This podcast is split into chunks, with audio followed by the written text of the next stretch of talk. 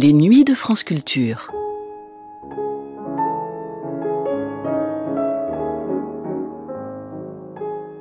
Pour certains musiciens, la mélodie est comme un Graal impossible à atteindre. On peut faire toutes les meilleures études, écouter toute la musique du monde, une belle mélodie ne peut pas venir d'un travail acharné ou d'un quelconque bachotage. Pour Francis Poulenc, la mélodie est avant tout poétique et ne peut exister sans poésie.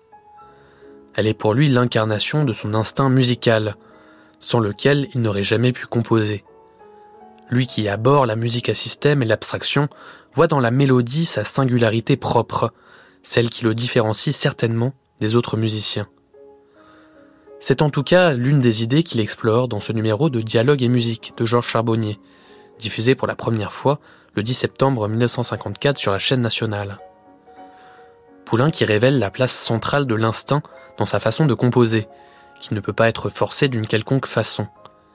Il ne peut mettre en musique que les poètes qui résonnent profondément, inexplicablement en lui, laissant dans le silence d'autres poètes qui l'admirent tout autant.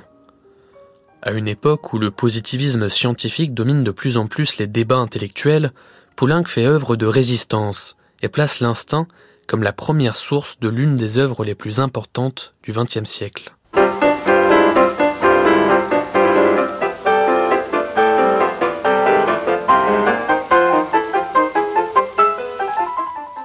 Dialogue et musique. Une émission de Georges Charbonnier consacrée aux compositeurs contemporains. Aujourd'hui, Francis Poulenc.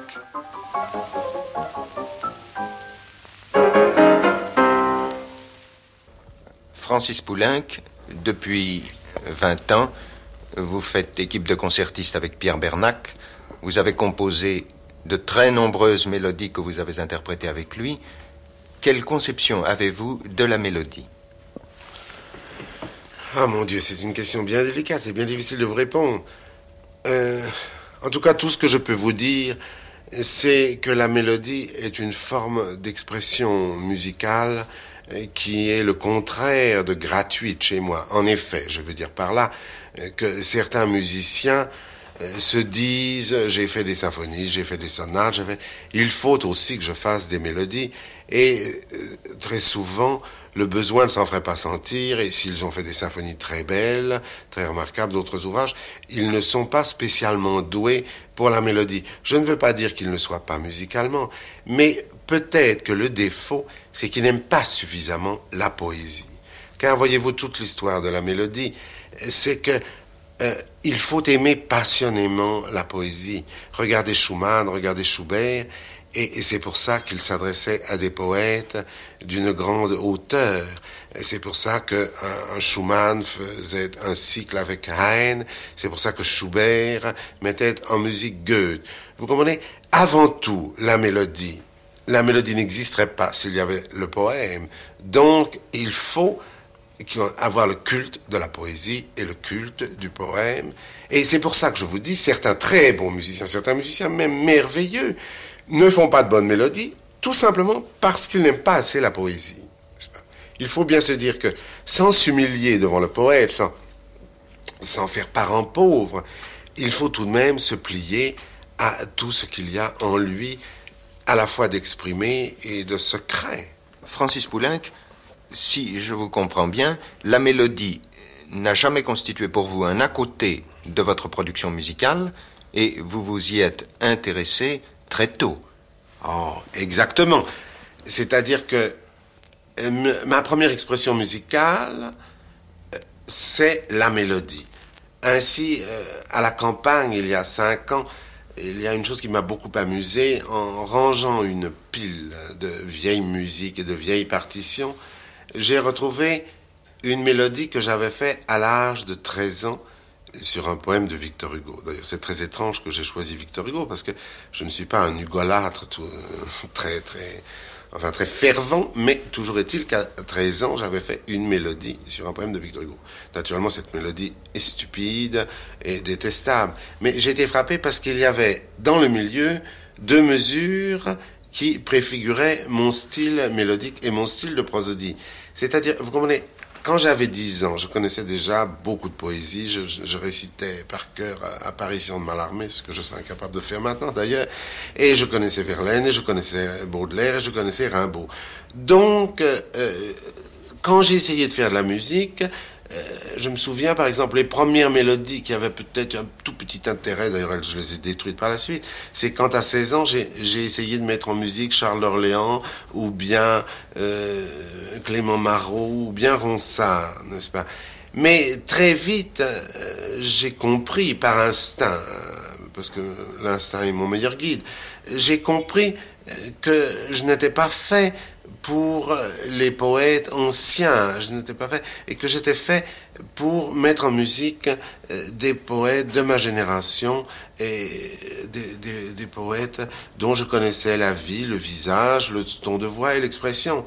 Et c'est pourquoi les premières mélodies, enfin qui comptent dans mon œuvre, euh, sont écrites sur, euh, sur des poèmes d'Apollinaire.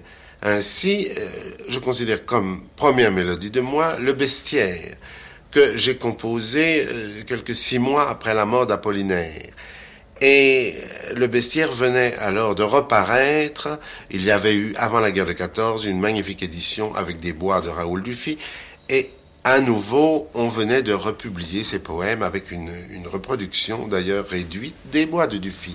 Et quand j'ai lu ces merveilleux quatrains, j'ai eu tout de suite un choc musical et c'est ainsi que j'ai composé mon bestiaire. En dehors euh, d'Apollinaire, quels sont les poètes dont la sensibilité est la plus voisine de la vôtre?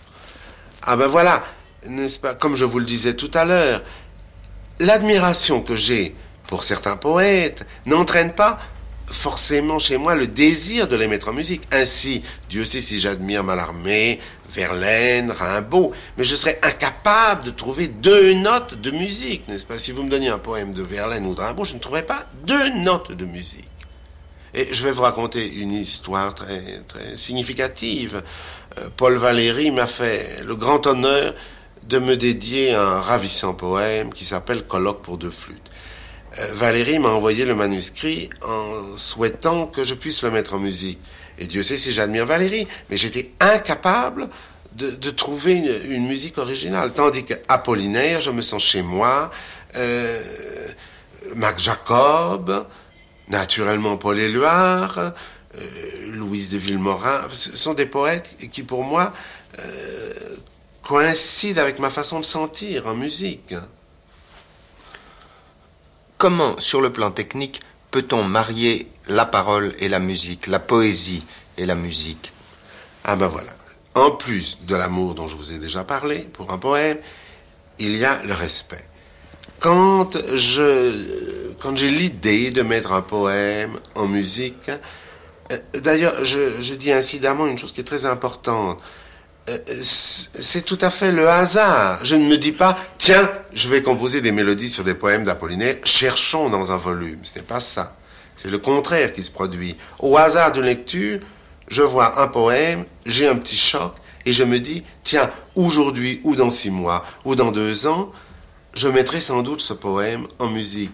C'est ainsi qu'un poème comme Montparnasse d'Apollinaire, j'avais décidé deux ans avant de le mettre en musique. J'avais d'abord trouvé la musique d'un vers, et puis euh, six mois plus tard, euh, j'ai trouvé encore la musique d'un autre vers, et puis presque un an après, tout à coup j'ai senti le rythme de ce poème et j'ai pu faire ma mélodie, n'est-ce pas?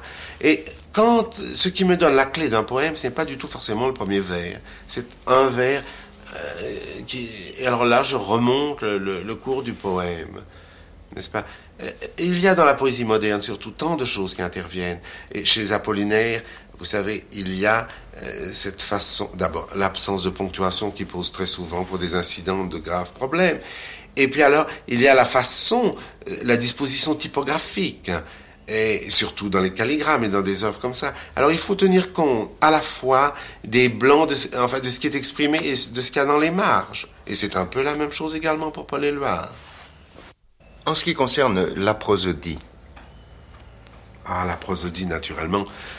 La prosodie, c'est le, facteur essentiel. Et ça, euh, pour moi, c'est un facteur aussi essentiel dans la mélodie que dans une œuvre de théâtre, n'est-ce pas? Très souvent, on se plaint de ne pas comprendre les mots d'un opéra. Ce n'est pas tellement parce que l'orchestre joue trop fort ou que le chanteur euh, articule mal, c'est tout simplement parce que la prosodie est mauvaise, n'est-ce pas?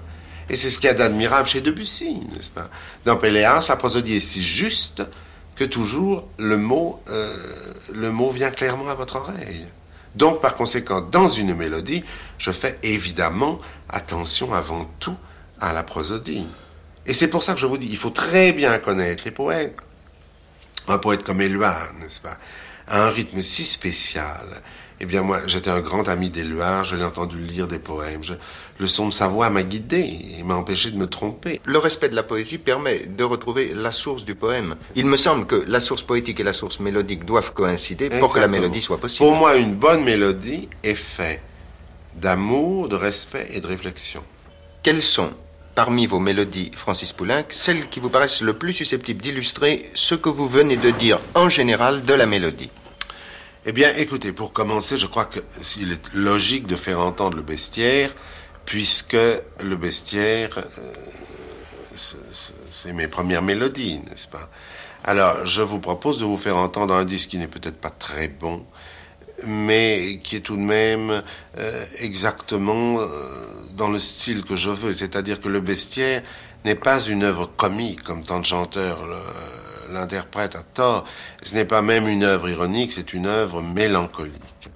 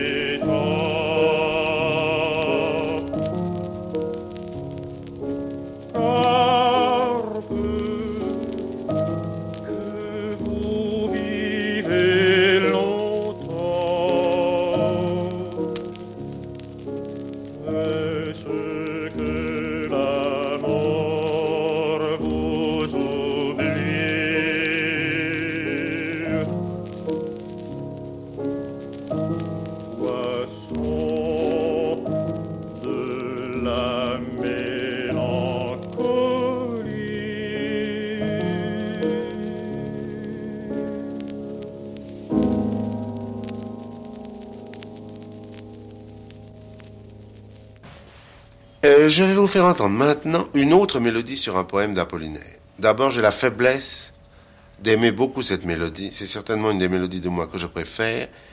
Mais malheureusement, elle est tellement difficile, et comme technique vocale, et comme technique pianistique, et comme style, que on ne la chante jamais, et qu'on ne la chantera probablement jamais. Mais Pierre Bernac et moi, nous l'avons donnée très fréquemment, et il y a un assez vieux disque qui rend, je crois, très bien euh, ce que j'ai voulu dans cette euh, mélodie. Alors, je vous propose de vous faire entendre Le Jardin d'Anna sur un poème de Guillaume Apollinaire, chanté par Pierre Bernac, et c'est un disque également que je lui accompagne au piano.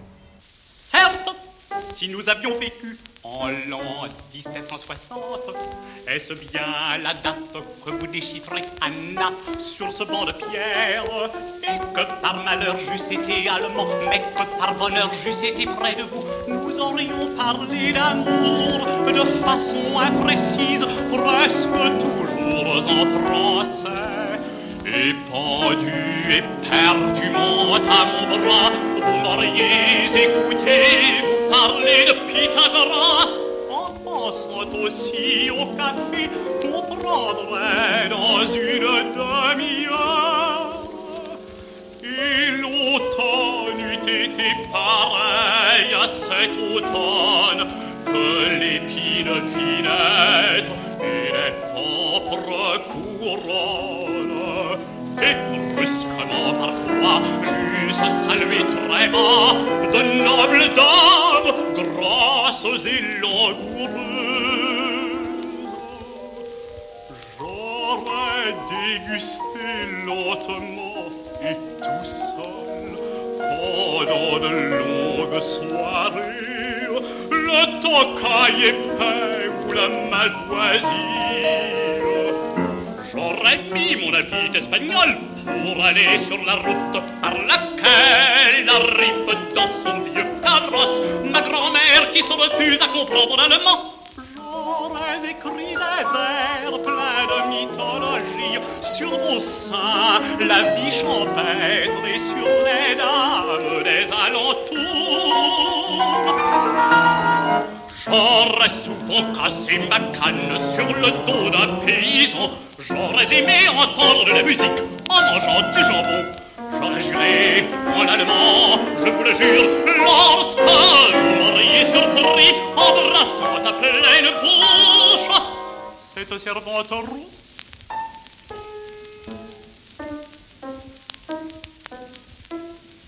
Vous m'auriez pardonné dans le bois aux myrtilles. J'aurais pardonné un moment.